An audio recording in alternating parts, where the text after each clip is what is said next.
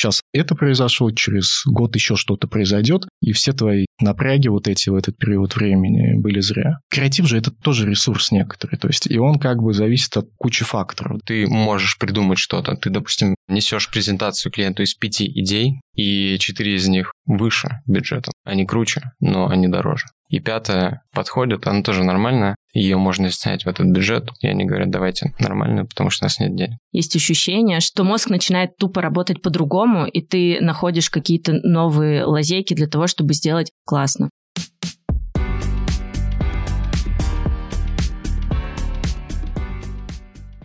Всем привет, за микрофоном Владлена, и это третий сезон реалити-подкаста про диджитал, SMM и маркетинг, короче говоря. Думаю, вы могли заметить, что выпуски сейчас выходят немного реже, и если вы хотите слышать их чаще, мне очень сильно нужна ваша поддержка. Прямо сейчас поставьте подкасту 5 звездочек, если слушаете в Apple подкастах, или сердечко, если в Яндекс Музыке. И напишите любой комментарий. Это поможет моему подкасту расти в рейтингах, а мне делать выпуски гораздо регулярнее. Как вы помните, каждый сезон я ставлю новые цели для моего маркетингового агентства Wave и напомню, что тема в этом сезоне – новая реальность в сфере, а цель не только пережить и остаться на плаву, но и вырасти. Во-первых, благодарю вас за просто невероятное количество отметок. Это всегда приятно, с удовольствием делаю репосты ваших сторис. А во-вторых, у меня для вас в этот раз есть сюрприз. В этом сезоне часть выпусков выходит в аудиоформате, а часть будет выходить в видео. И этот выпуск как раз такой. Если вдруг вы захотите посмотреть еще и видео-выпуск, то ссылка на YouTube-канал будет в описании к подкасту. Заходите, смотрите, подписывайтесь, ставьте пальцы вверх, пишите комментарии под видео. Я думаю, что вы знаете, что комментарии на YouTube очень сильно помогают его продвижению. В-третьих, у этого выпуска наконец-то появился партнер – Банк. Как банк помог развитию моего агентства, вы узнаете в конце этого выпуска, поэтому не переключайтесь. Ну а теперь к теме выпуска. Я думаю, что все понимают, что мир изменился, наша сфера деятельности, она тоже поменялась, но прежде чем предпринимать какие-то действия по перестройке бизнеса, нужно проанализировать ситуацию на рынке. Поэтому первые несколько выпусков, как вы могли заметить, я анализирую, смотрю, как вообще изменилась наша сфера деятельности, как поменялись финансовые показатели, как изменились запросы потенциальных клиентов, вообще какой настрой сейчас у самих специалистов. Кстати, я буду очень рада, если вы поделитесь со мной тем, как изменилась ваша работа после февраля 2022 года. Я знаю, что на меня подписано очень много разных маркетологов, разных специалистов из смежных сфер, и мне кажется очень классно, если есть возможность обменяться опытом, поэтому не стесняйтесь, пишите мне в директ, найти легко. Влада.wave. Ну и поскольку я довольно часто вижусь с коллегами по цеху, мы обмениваемся мнениями, несколько из моих знакомых фаундеров небольших агентств поделились тем, что они потеряли либо все проекты, либо им пришлось распустить команду, может быть временно, может быть навсегда, либо у них очень сильно упали финансовые показатели. Плюс ко всему, ко мне на консультации довольно часто приходят руководители, в основном региональных агентств, которые не знают, что дальше делать в индустрии маркетинга. Закрываться, перестраиваться, ничего не понятно. В предыдущих выпусках мы уже поговорили про сферу SMM, пиара и маркетинга. Кто еще не слушал, обязательно сделайте это. Я уверена, что какие-то свои вопросы вы сможете закрыть именно в этих выпусках. В моем агентстве, конечно же, тоже происходят значительные изменения. Во-первых, с марта у нас сократилось количество проектов, об этом я рассказывала как раз в первом выпуске, сократилось практически вдвое, и в основном, как ни странно, ушли довольно крупные московские и федеральные игроки. Это, конечно же, привело к потере выручки и перестройке агентства. Чтобы не только вернуть оборот компании, но и вырасти, мы наконец-то решили перезапустить образовательное направление Wave очень сильно. Я этого хотела, очень сильно ждала, и вот, наконец-то, мы решились. Оно уже как-то функционировало в 2019 году, а потом успешно было отложено в долгий ящик потому что мы допустили просто огромное количество ошибок, Ошибок было настолько много, что в прошлый раз мы просто не заработали ничего. Чтобы вы понимали, мы даже не могли нормально отследить, откуда приходят средства. Это оплата из агентства или кто-то купил у нас этот курс. Всеми ошибками и подводными камнями разработки и продажи курсов я обязательно поделюсь в конце выпуска, поэтому ни в коем случае не переключайтесь и дослушайте до конца. А чтобы в этот раз не накосячить, мой бухгалтер посоветовал открыть дополнительный расчетный счет и разделить оборот агентства и оборот образовательного направления. Я довольно долго подбирала банк, для меня очень важен был сервис и сам функционал, и выбор пал на банк «Точка». Во-первых, «Точка» берет на себя просто все заботы предпринимателей и регистрацию бизнеса, и бухгалтерию, и зарплатные проекты, и работу с тендерами, и отчетность, и, само собой, налоги. Плюс ко всему в точке отвечает круглосуточная поддержка. И самое главное, отвечают живые люди. Я думаю, что вы часто сталкивались с тем, что когда у вас возникает какой-то вопрос, вы пишете в поддержку, вам отвечает бот, это очень долго длится, вас все время перенаправляют на других менеджеров, и, в общем, это дико неудобно, в точке такого точно не будет, потому что отвечает живой человек и моментально.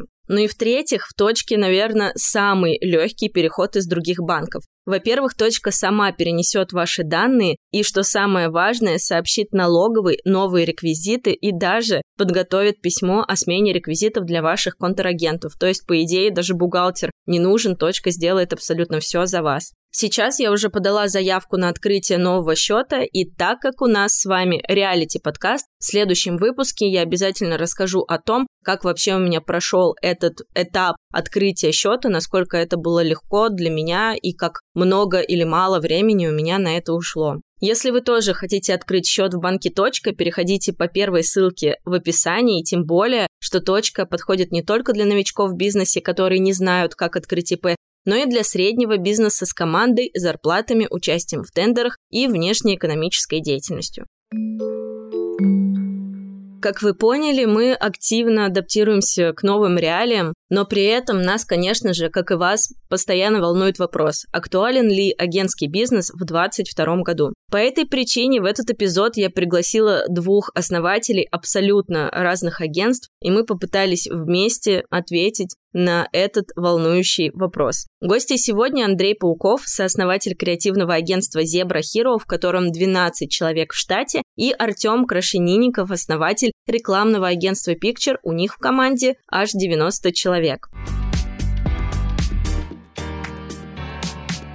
Ребята, привет! Рада, что вы сегодня пришли. У нас сегодня довольно важная тема, потому что мир меняется, агентства меняются, сфера рекламы, маркетинга, продакшена, диджитала тоже меняется, и у меня есть очень много знакомых из разных агентств, которые не смогли пережить, и они либо поставили на паузу свою деятельность, либо, в принципе, закрылись. Поэтому я сегодня предлагаю поговорить о том, как вообще адаптироваться агентствам и как адаптировались конкретно вы. Давайте сначала тогда познакомимся, потому потому что не все знают, э, кто чем занимается, какие у вас агентства, они абсолютно разные и занимаются тоже совершенно разные, разная специализация. Андрей, давай тогда начнем с тебя. Меня зовут Андрей Пауков, я основатель, сооснователь, кофаундер креативного агентства и продакшена Zebra Hero. Мы занимаемся тем, что придумываем и снимаем видеоролики, и на любые брифы, даже если нам приходит бриф на сайт, мы предлагаем снять сначала видео, а потом уже поместить его на сайт. Вот такая у нас особенность. И иногда даже это получается. Мы снимаем digital, ТВ-ролики, все подряд. Главное, чтобы это было интересно, чтобы была классная идея и чтобы не очень маленький бюджет. А сериалы? А сериалы потом расскажу. А, ну все, хорошо. пока про хорошо. рекламу. Договорились. И Артем? Ну, меня зовут Артем Крашенинников, я директор э, рекламного агентства Picture. В целом мы сейчас занимаемся всем. Мы начинали 6 э, лет назад, и нашим УТП, наверное, была эта смешная картинка, потому что мы все выходцы с лентача, из образовача, там мы шутники, в общем, да, то есть мы умеем делать быстро смешные картинки. И постепенно просто росли-росли, и сейчас у нас есть полноценный видеопродакшн, мы умеем делать сайты, мы умеем делать игры, мы умеем снимать сериалы какие-то, и в целом у нас достаточно большое количество человек. То есть у нас модель не такая, как у Андрея, Давайте про февраль. Это был довольно такой, мне кажется, переломный момент э, для всех. И в какой момент вы поняли, что на вашу эту сферу деятельности вся ситуация может повлиять? И повлияла ли вообще? Не сразу начались э, большие блокировки, если мы говорим конкретно про сферу деятельности нашей. И понятно, что какие-то ограничения в мире, но о том, что там не будет работать Инстаграм, запрещенная соцсеть на территории Российской Федерации, об этом, например, никто не знал. И поскольку у нас большая часть клиентов оттуда все-таки, то в этот момент мы подумали, ой, ну, кажется, вот тот самый момент, когда нам нужно в принципе, уходить от SMM и переходить в маркетинг в том числе и работать с офлайном тоже. И поэтому ремонт, быстренько... Например, делать. Ну да, да, ремонт делать, что угодно. У нас очень маленькое агентство и очень... А маленькое это сколько? 12 человек. И очень важна атмосфера внутри коллектива. 12? Что, да. Потому Поэтому что... что... я и говорю, разные модели. У нас там 90 человек. 90? 90 человек. Для меня самое страшное изменение было это эмоциональное состояние людей потому что шли какие-то большие тендеры, нам нужно было что-то делать, там ночами сидеть в офисе, клепать презентации для классных клиентов, и в это время начали происходить все прямые эфиры там с посланиями и всем таким, и ребята просто смотрели эфир, и мы понимали, что это невозможно. Люди эмоционально очень сильно стрессанули, и даже неважно, что ушли клиенты, клиентов, ну, у нас не очень большой рынок, но в целом даже сейчас хватает брифов, хватает работы, просто людям работать очень тяжело. Тяжело сосредоточиться на, на чем-то развлекательном и придумывать решения, какие-то ну, прикольчики ну, делать. Ты не можешь, у тебя все информационное как... пространство, твое внимание, оно сосредоточено вокруг нечто большого события, которое со всеми происходит единовременно. И тебе очень тяжело в рамках этого события что-то еще вместить. При этом еще наладить какую-то продуктивную деятельность в рамках этого всего. Это очень тяжело. Первые две недели никто ни о чем не думал, все как бы в прострации ходили. И что вы делали для того, чтобы как-то эмоциональное состояние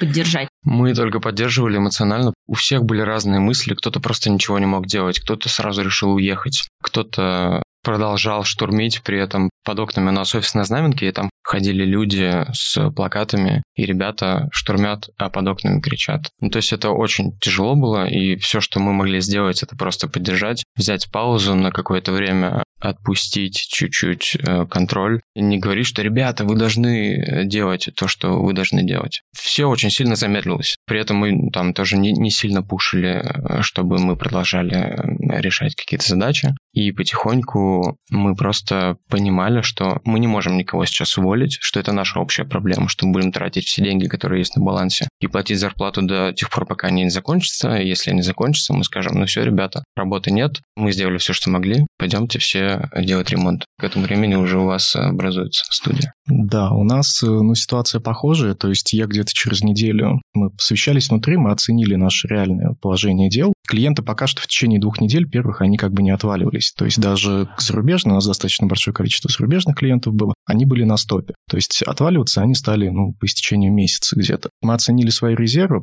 мы в течение э, большого количества времени накапливали некоторый резерв, потому что у нас позиция была такая, то что как нам выжить в течение там трех месяцев, если как бы все, завтра, например, все клиенты отваливаются. У нас был вот этот вот резерв некоторый. Поэтому через неделю всей этой истории, ну, для того, чтобы успокоить как-то, мы написали программное сообщение, то, что до апреля у нас все как бы замораживается, то есть у нас не будет сокращений никаких, то есть ни по фото, ни по кадрам. За два месяца мы будем смотреть, куда развивается ситуация. Вот. И следующее программное сообщение у нас будет типа через два месяца, и, соответственно, мы планируемся на два месяца, и мы понимаем то, что это будет убыточная история с большой долей вероятности, что в целом так оно и э, реализовалось, она была убыточной. Вот, ну, спустя два месяца только мы как бы написали уже следующее программное сообщение, которое, как бы, к сожалению, неизбежно необходимо было сокращать и фот, и сокращать штат, потому что не удавалось найти работу тем людям, которые сидели на тех клиентах, которые ушли. Неизбежность была такая, что все-таки приходилось расставаться с людьми. Процентом соотношения, наверное, это 10%.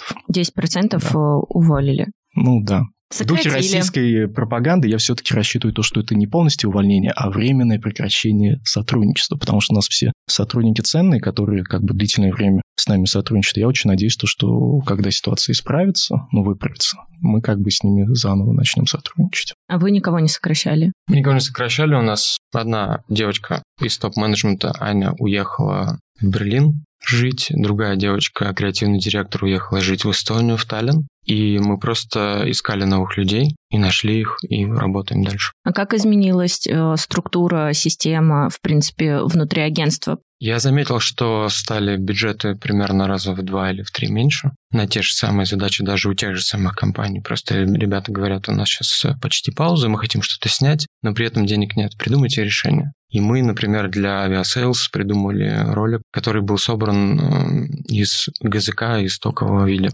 И это был ТВ-ролик, довольно забавный, но при этом вот он сделан очень дешево. Появились какие-то новые клиенты, у которых ничего не произошло, а может быть, даже они выиграли от этой санации. Мы с ними снимали просто как обычно. А у вас? Нет такого, что мы всем клиентам ведем все то же самое. То есть у нас кого-то был упор на Telegram, у кого-то был упор на ВК, и я не могу сказать, что как-то мы структурно что-то меняли именно в продукте, потому что у нас и так был индивидуальный подход. В целом это осталось. Единственное то, что мы сильно сократили взаимодействие с подрядчиками там, где раньше мы достаточно много что-то могли закрыть внешними ресурсами, мы как бы провели аудит внутренний, дополнительные какие-то скиллы, возможности той команды, которая у нас существует, и часть этой нагрузки забрали внутрь. Мы стали с клиентами больше общаться и рассказывать им о возможности площадок других, где вы еще не присутствуете, те, которые еще не заблочены, например. Соответственно, с какими-то клиентами, там, где у нас, соответственно, был Инстаграм и Facebook, мы, соответственно, предлагали им решения относительно каких-то альтернативных площадок. У вас даже бюджеты не поменялись? Поменялись бюджеты. Первые два месяца, которые вот с начала этих событий всех, первый особенно месяц, можно сказать то, что там доходили деньги от предыдущих компаний. Две недели была полная тишина. То, что касалось э, с инфлюенсом, то, что касалось с размещениями э, на площадках, это полная тишина, то есть полный штиль. И мы в этот штиль, как бы, соответственно, ничего не делали, можно сказать. То есть к нам доходили деньги от предыдущих,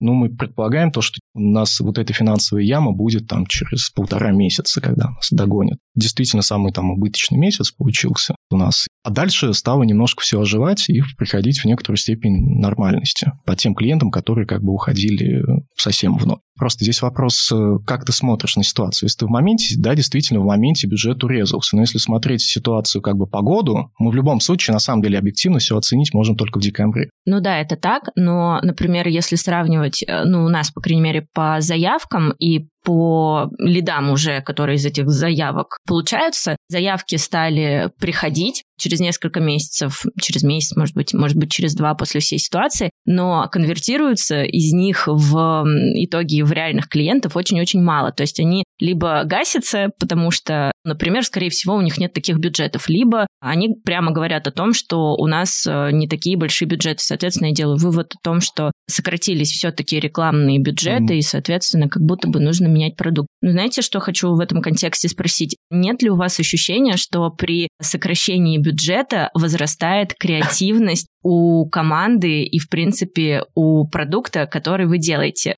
Я могу коротко ответить. Давай. Такого нет. Серьезно? Да, есть ограничения, это значит, что ты можешь придумать что-то. Ты, допустим, несешь презентацию клиенту из пяти идей, и четыре из них выше бюджетом. Они круче, но они дороже. И пятая подходит, она тоже нормальная, ее можно снять в этот бюджет, и они говорят, давайте нормально, потому что у нас нет денег всегда ограничение бюджета связано с ограничениями в производстве, в каких-то своих креативных штуках. Например, ту же самую идею можно было сделать дороже, и она была бы круче. Но так как нет денег, сделали так, как сделали. Я задаю такой вопрос, потому что очень часто в регионах маленькие бюджеты, и поскольку агентство мое развивалось в регионе, то, соответственно, ты начинаешь придумывать какие-то очень нестандартные решения или пытаться сделать очень круто при очень маленьком бюджете. И как будто бы есть ощущение, что мозг начинает тупо работать по-другому, и ты находишь какие-то новые лазейки для того, чтобы сделать классно. Это как бы вопрос тоже нужно рассматривать во времени. Если ты всегда начнешь делать круто за маленький бюджет, на тебе начнут ездить. Все приходило еще там в 14 в 15 году, когда мы типа были маленьким агентством. Это еще до Picture а было агентство «Мохнатый сыр» называлось. Его Антон Борисович Носик соучредил с ребятами-выходцами с Ленты.ру, ну, соответственно, те, которые лентач делали. Так как мы были такие новички э, на рынке и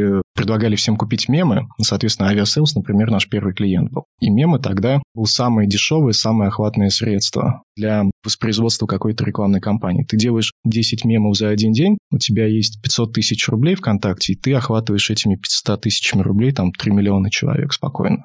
Просто виральной картинкой, ну, не виральной, 10 виральными картинками, за 500 тысяч рублей ты делаешь типа 3 миллиона охват. Это вот 14, 15, 16 года ВКонтакте. Это как э, работало? Ты как бы точно их засеиваешь, какие-то популярные паблики, которые являются донором для больших пабликов, типа МДК, Борща там и так далее, и потом просто срезаешь там охваты. Я помню, самая дешевая охватная кампания у нас была фильма «Ганмен» назывался. Мы просто сделали минут за 10-15 картинок, засеяли их, по-моему, на 35 тысяч рублей там в 5 пабликов, все, и как бы всякие МДК, все их расхватали. И у нас получились охваты там миллионы просто за 30 тысяч рублей. То есть это нас приучило к тому, что мы можем дешево делать какие-то большие охваты, ну, типа делать круто. Потом, типа, захотел что-то делать более серьезное, и поэтому и бюджеты все возрастали. Сейчас уже как бы тяжелее с этим.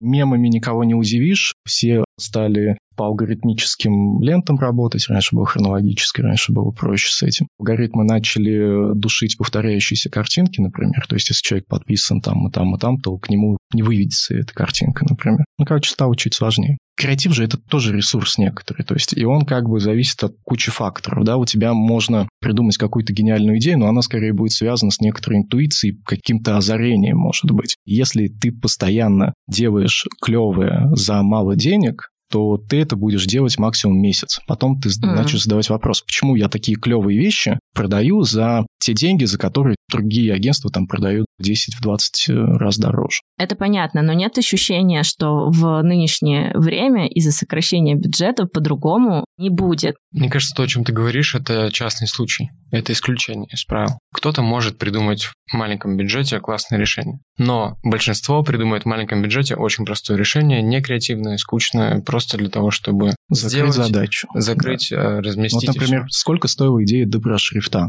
Идеальная идея, идеальный вирус, лежащий, например, там в языковой плоскости, и лучше этой идеи, ну, я там за последние лет пять, например, не видел. Я как бы у Андрея из Сметаны спрашивал, как она появилась. Она не просто так появилась, это тоже не озарение. Была производная от одной предыдущей идеи. Но, тем не менее, это настолько с точки зрения креатива все-таки простая идея. То есть она не требует какого-то консилиума. Но, тем не менее, это то, что по охвату, что было более охватное, чем эта идея последние несколько лет. Давайте тогда вернемся к тому, как э, изменилась ситуация у вас. Как э, изменились финансовые показатели, может быть, в процентах? В два раза меньше по сравнению с прошлым годом на июнь. А у вас? То же самое, но заслуга января-февраля. Опять-таки говорю то, что нужно смотреть картину в течение года. Ну да, это чисто для понимания других каких-то агентств, у которых, ну, паника. Да, если мы говорим о тех месяцах, которые шли непосредственно по событиям, то два месяца в половину ну, в половину от тех месяцев, которые были в предыдущие годы. А дальше, соответственно, это уже консолидация отдела продаж, аккаунтов для того, чтобы они находили какие-то новые деньги. И в целом, как бы вот последний июнь, он уже на том уровне, который был год назад. А есть ли будущее у агентств в 2022 году и далее? Потому что, правда, у меня есть много знакомых, это агентство меньше, чем вы, и не так много у них Куда заслуг.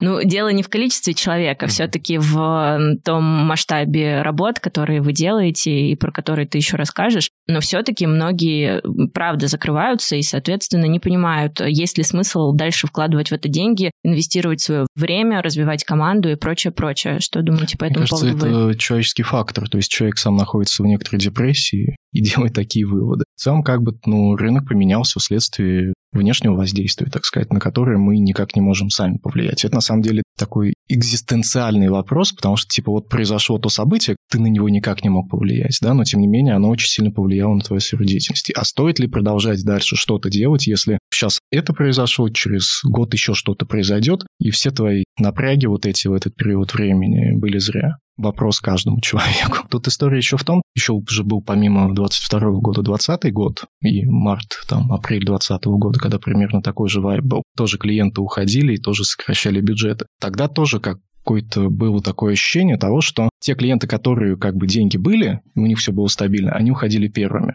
Нам повезло работать э, с компаниями там из первой, по-моему, десятки Forbes по крупных, причем крупные компании, которые занимаются нефтедобычей, условно говоря, либо металлом. То есть это те компании, у которых все хорошо. Деньги у них есть. Первые бюджеты отрезали. Самая как бы богатая компания, самая первая отрубает. Может, она поэтому самая богатая, то что она в такие моменты критически отрубает лишние какие-то издержки. Исходя из этого, есть ли, ну, какое-то будущее у агентств? Ну, реклама – это не та сфера, которая полностью обрубилась э, с началом всех событий потому что некоторые сферы просто закрыли. Можно кучу примеров привести. Реклама все равно будет нужна маленьким клиентам, большим клиентам, региональным или большим московским брендам, российским. Все равно есть рынок. Ну вот у вас э, второе направление есть. Про него мы обмолвились в самом начале. На какое из этих направлений вы будете делать ставки в будущем? Нам интересно сейчас развивать э, сериалы. Мы в январе образовали компанию Zebra Hero Films. На самом деле мы еще в прошлом году снимали сериал «Горемыки», и сейчас он выходит на платформе «Премьер» в сентябре. Ссылочка в описании. Э, зайдите.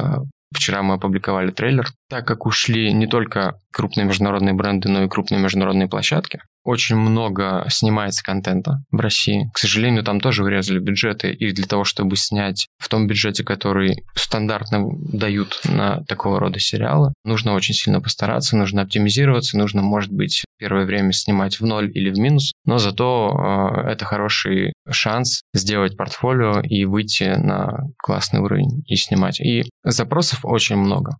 Серьезно? Да, то есть если ты умеешь придумывать идеи сериалов, ты можешь оформить презентацию и закинуть ее на площадки платформы, договориться об этапе девелопмента, когда тебе платят за то, что ты пишешь сценарий и делаешь там режиссерскую разработку, собираешь команду, кастинг, и после этого продаешь остатки э, вот всех этих материалов и уходишь в производство. Мы снимаем в августе один сериал, другой сериал в сентябре, и в целом много всего происходит. А что по поводу зарубежного рынка? Думали ли вы выходить на эту площадку? В конце 2019 года решили по-серьезному выйти на казахстанский рынок, начать с казахстанского рынка как э, смежного относительно с нами. Но, к сожалению, в Казахстане был локдаун похуже, чем наш. У него несколько месяцев всего дома сидели. То в Казахстане, по-моему, это в районе там полугода. В итоге вот это все было. Поэтому мы прекратили деятельность, но тем не менее мы смогли зацепить действительно несколько хороших контрактов таких. То есть это как бы достаточно перспективное направление.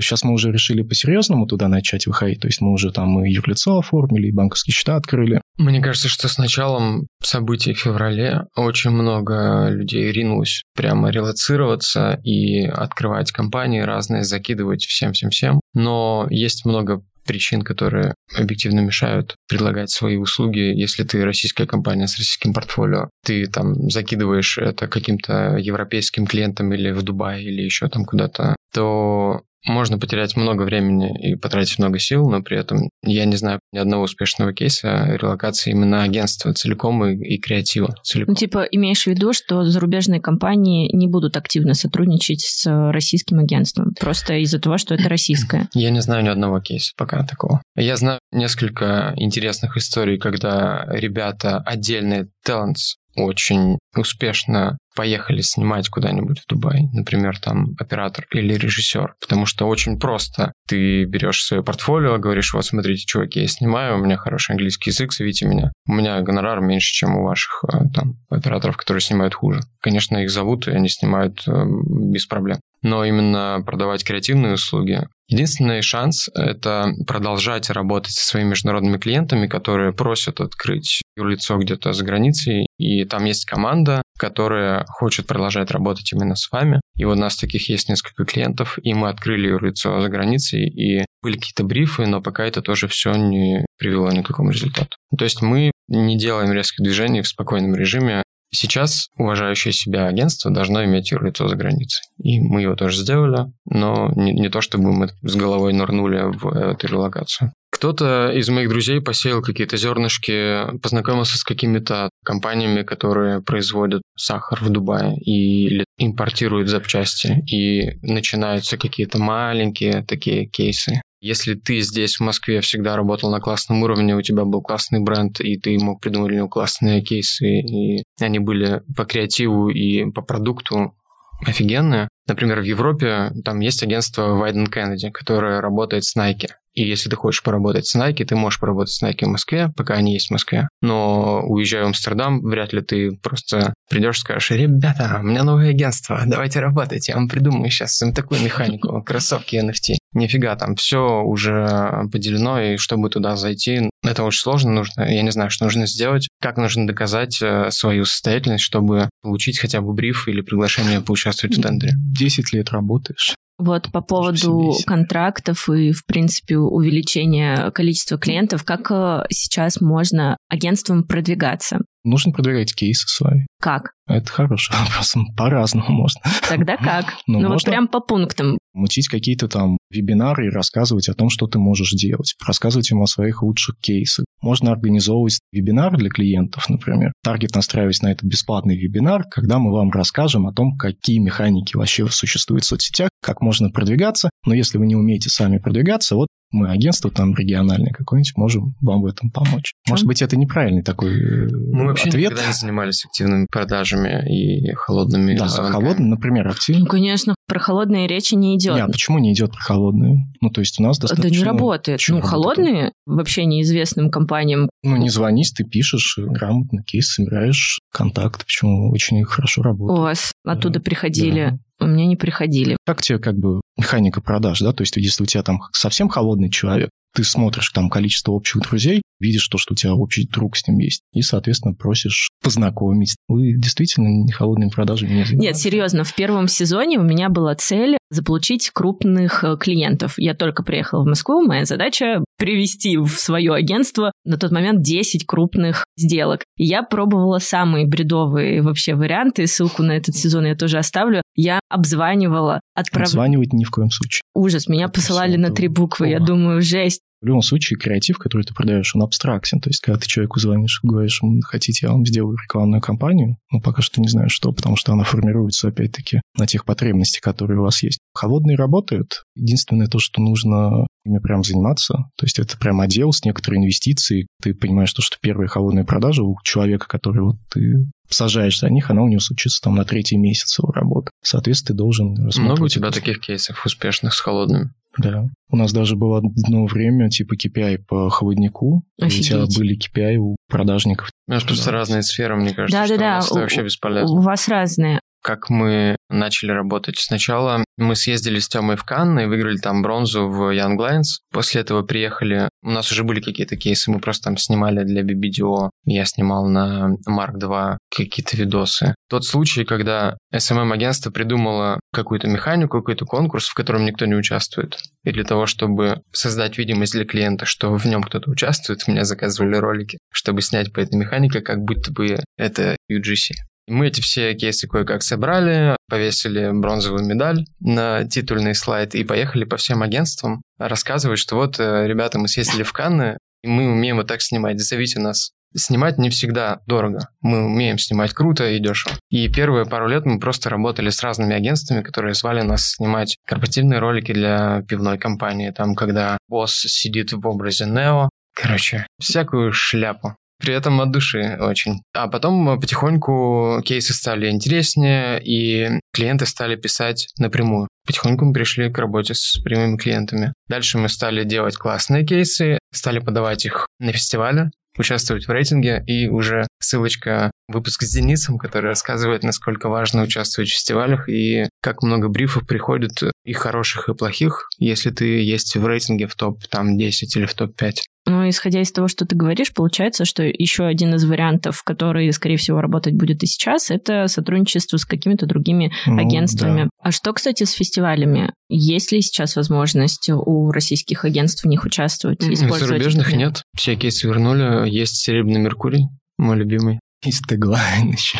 Есть теглайн, да. Есть ну, Red Apple. Очень интересно, как будет выглядеть рейтинг в этом году. Он будет наверняка с кучей сюрпризов. Так, ну я бы к вашим пунктам еще бы добавила участие в каких-то конференциях для фаундеров топов агентства, потому что это возможность поделиться своей экспертностью, записи подкастов, да, тоже да. как инструмент продвижения. Вообще супер. И Криачелла еще тоже может быть. Да, и Криачелла. Ну, если вы агентство и находитесь в Москве. По поводу адаптации. Я видела, что вы хотите запускать образовательный курс. Что угу. это? Когда это? Зачем это? И почему в такое сложное время? Это эксперимент, потому что если бы я сам захотел бы открывать образовательный курс в этот период времени, я бы, скорее бы всего, не захотел его открывать. В Picture сейчас э, сложилась такая обстановка, то, что есть люди, которые хотят это попробовать. Это, наверное, инициатива, если так можно сказать, инициатива снизу провести этот эксперимент. И поэтому у них полностью развязаны руки, то есть контроля никакого сверху нет, но за исключением какого-то в плане качества посмотрим, что из этого будет. Спрашиваю, потому что мы тоже хотим перезапустить свое образовательное направление. Мы его запускали в момент пандемии и потом, соответственно, остановились. Как ты думаешь, насколько это вообще сейчас актуально? Мне кажется, актуально, потому что рынок изменился, и многие находятся в прострации, потому что если они пять лет делали что-то, например, там на Твиче, а осталась команда, оставилось желание оставаться типа в России что-то делать, мне кажется, что сейчас образование относительно типа новых каких-то пространств контентных, оно очень сильно актуально. Оно актуально и для клиентов, то есть это клиенты смогут прийти, послушать, и, соответственно, те люди, которые там пять лет учились таргету в Фейсбуке, в Инстаграме, которым нужно сейчас как-то переориентироваться. Кстати, это также возможность пропиарить экспертность Нужны команды. курсы про VPN теперь. VPN, да, курсы про VPN. Мне кажется, мне нужен курс про NFT. Та история, которую я пытаюсь не пускать в свое информационное пространство. У меня есть несколько таких вещей. Одна из них — это Паша Техник, вторая — это NFT. Что если пригласить Пашу техника вести курс про NFT? Я остановилась на вопросе про то, что все-таки делать агентством. Можем ли мы сейчас с вами совместно собрать какой-то чек-лист просто по пунктам, что сделать, чтобы пережить эту ситуацию? Может быть, э, что-то с сервисом, с услугами, с финансами, с рекламой, с командой. Во-первых, нужно самим определиться относительно своего нынешнего там финансового положения, потому что разные модели бизнеса, они подразумевают в том числе и разные отношения к финансам. Мы, например, свою полностью финансовую систему начали перестраивать в конце 2020 года. Мы жили так, как могли жить, а потом, когда пришел хороший финансовый директор, он сказал, как надо жить. И в итоге, собственно говоря, только благодаря перестройке мы как бы вот сейчас не сильно просели во всем. Потому что если бы мы к деньгам относились по-другому, так как мы относились там три года назад, мы бы не пережили бы то есть это пройти курсы по планированию финансовому, плюс сейчас обозначить из-за того, что ситуация меняется, она нестабильная, потому что фиг знает, что там еще будет, какие там сюрпризы будут, сколько еще стран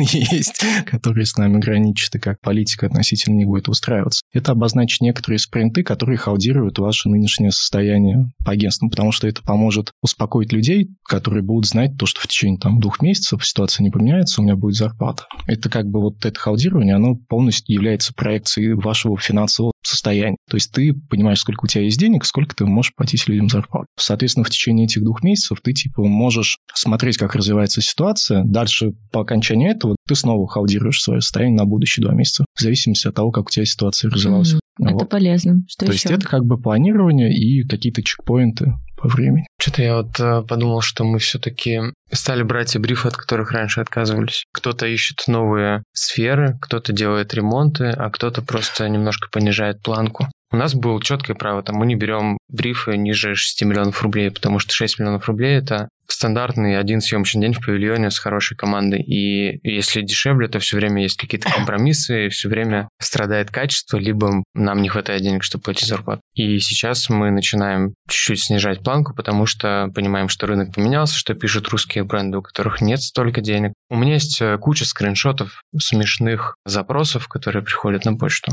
Аля там, мы бренд российского майонеза, нам нужен вот такой ролик, как этот. Можете сделать его завтра? Такого плана. Может быть, даже стоит иногда брать такие брифы и делать. А мы уже сделали, знаешь. Вчера. Адаптироваться, пересматривать свои принципы и меняться под ситуацию. Хороший пункт. Что еще? Открывать э, холодные продажи, если э, чек позволяет это делать. Потому что они работают действительно. Понятно то, что там определенная воронка будет, то, что там из 100 контактов 5 или 6 выразят предварительный интерес, но какой-то один, скорее всего, случится. Мы вот э, смотрели конверсию вот этих вот месяцев, и там она вполне себе нормальная. То есть она типа в районе 5-6%. То есть там до 10 она дорастает, когда есть плюс-минус интерес. Но здесь как бы играет уже роль кейса. То есть если вы как бы агентство без кейсов, без всего, ну, которые вас нельзя даже нагуглить, посмотреть как-то наглядно на то, что вы делаете, скорее всего, холодные будут чуть менее эффективны это нужно возвести в некоторую систему. То есть этот процесс должен быть систематизирован. Mm-hmm. Кто-то за ним должен наблюдать и как-то его контролировать. То есть нельзя это на самотек левой там, пяткой делать. Это прям должно быть вот мы хотим в течение месяца зайти тут 300 компаний, давайте туда заходить.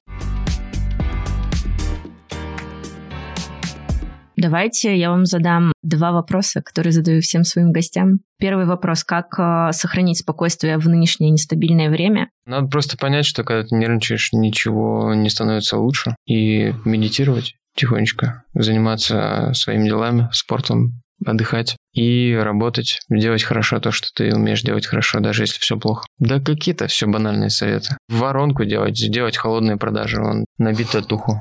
Что еще можно Да, я, сделать? кстати, набил татухи много. Помогает? Отвлекаюсь. Да на самом деле... Хорошо выглядишь сейчас, Да. э, да. Свои Достаточно. 22 года, да. Мне кажется, что, во-первых, это информационная гигиена. Сейчас мы по большей степени переживаем о тех событиях, которые непосредственно с нами не происходят. Но это было. Но сейчас, к сожалению, это события, которые с нами происходят. Окей, тогда второй вопрос, без чего в кризис не будет роста. Только что-то одно можно назвать. Без веры, Во что? без разницы. Вот ты веришь, то, что все хорошо будет. Вот. Не, ну понимаешь, должна быть мотивация и потенция к тому, чтобы что-то делать вообще. Есть э, определенные факторы, которые мешают росту, особенно в кризис. Если вы депрессуете, паникуете, если вы постоянно думаете, что все плохо, нам всем крышка, то точно не будет роста. Хороший это, ответ. это та же самая это- вера, просто э, через запрет накручивать себя и постоянно страдать от всего, что происходит. Хотя, конечно, мы все сопереживаем тому, что происходит, но при этом, к сожалению, мы ничего не можем с этим сделать. Ребята, в каждом выпуске у нас проходит розыгрыш от гостей, и в этот раз розыгрыш просто супер невероятно интересный и нестандартный. Это встреча сразу с двумя сегодняшними гостями. Это может быть не только консультация, правильно я понимаю? Все что угодно. Встреча на час-два в любом месте на выбор. Можем пообедать, можем сходить в баню, можем э, поиграть в теннис, в бадминтон, футбол, вейксерф. Да, только я плохо в футбол играю, но я очень много могу рассказать о футболе. Можем посмотреть футбол в Да, баре. можем посмотреть футбол. Супер. Ну, то есть это может быть и в онлайне, и в офлайне на выбор самого победителя. Лучше в оффлайн. Придется приехать, получается, в Москву. Или мы к вам приедем. Или мы к вам. Если вы находитесь в красивом месте. О, супер. Условия простые. Нужно сделать скриншот выпуска о том, что вы его смотрите или слушаете, отметить агентство Артема и Андрея. Ссылки будут в описании к подкасту и отметить меня. Ну что, переходим к новостям Wave, но перед этим еще раз напомню, что итоги всех розыгрышей я подвожу в своем инстаграме, поэтому, чтобы не пропускать их, подписывайтесь на меня, ссылка будет в описании к эпизоду. В начале лета я проводила для команды большое собрание, на котором представляла изменения в агентстве. В первом эпизоде я как раз вам уже рассказывала о том, что все направления в агентстве я разделила на два блока. Around – это все, что связано с услугами, которые мы предоставляем для B2B рынка. Маркетинг, SMM, PR, перформанс и так далее. В общем, это просто наши услуги. Insight – это уже наши внутренние продукты и услуги. Подкаст, комьюнити и перезапуск образовательного направления, о котором я сказала в начале этого выпуска. В 2019 году мы уже запускали курс по разработке SMM-стратегии. Он был просто очень качественный. Он был очень красивый, с трендовым фирменным стилем, с графикой, с красивым моушеном, с сайтом, сложным монтажом, с отдельным профилем, на продвижение которого тратились довольно большие по тем меркам бюджеты. И все бы ничего, если бы мы не допустили ряд глобальных ошибок. На тот момент вместе с партнером по этому образовательному направлению мы заработали просто, кажется, ничего. Зато обучили 30 счастливчиков, 30 классных специалистов, которые, правда, разобрались в том, как создавать с нуля качественную и эффективную SMM-стратегию для клиента. Я собрала ошибки, которые мы допустили при запуске этого курса, но надеюсь, что больше такого не повторится. Думаю, что эта информация для вас тоже будет очень полезной, потому что учиться на чужих ошибках гораздо приятнее и не так больно, как на своих. Ошибка номер один. В 2019 году мы не делали вообще никакой глобальный анализ рынка. Мы только посмотрели, у кого какие курсы сейчас запущены, и попытались сделать курс на другую отличающуюся тему, чтобы просто выделиться. Довольно странный подход, учитывая, что если на рынке нет курсов на эту тему, то, возможно, и потребностей аудитории тоже нет.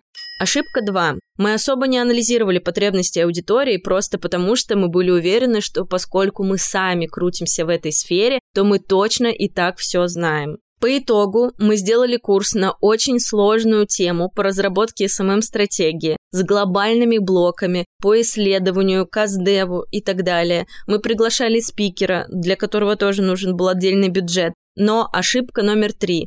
Мы не объяснили аудитории важность наличие этой стратегии для их клиентов. Аудитория просто не поняла, зачем им нужна SMM-стратегия, если можно просто взять проект и начать с ним работать. Ошибка номер четыре. Парадокс, но мы вообще не продавали. Все два месяца мы просто выставляли сторис о том, что готовим курс, и на этом все. Мы особо не планировали как-то подробно рассказывать про сам продукт. Мы почему-то думали, что люди и так поймут, о чем это речь.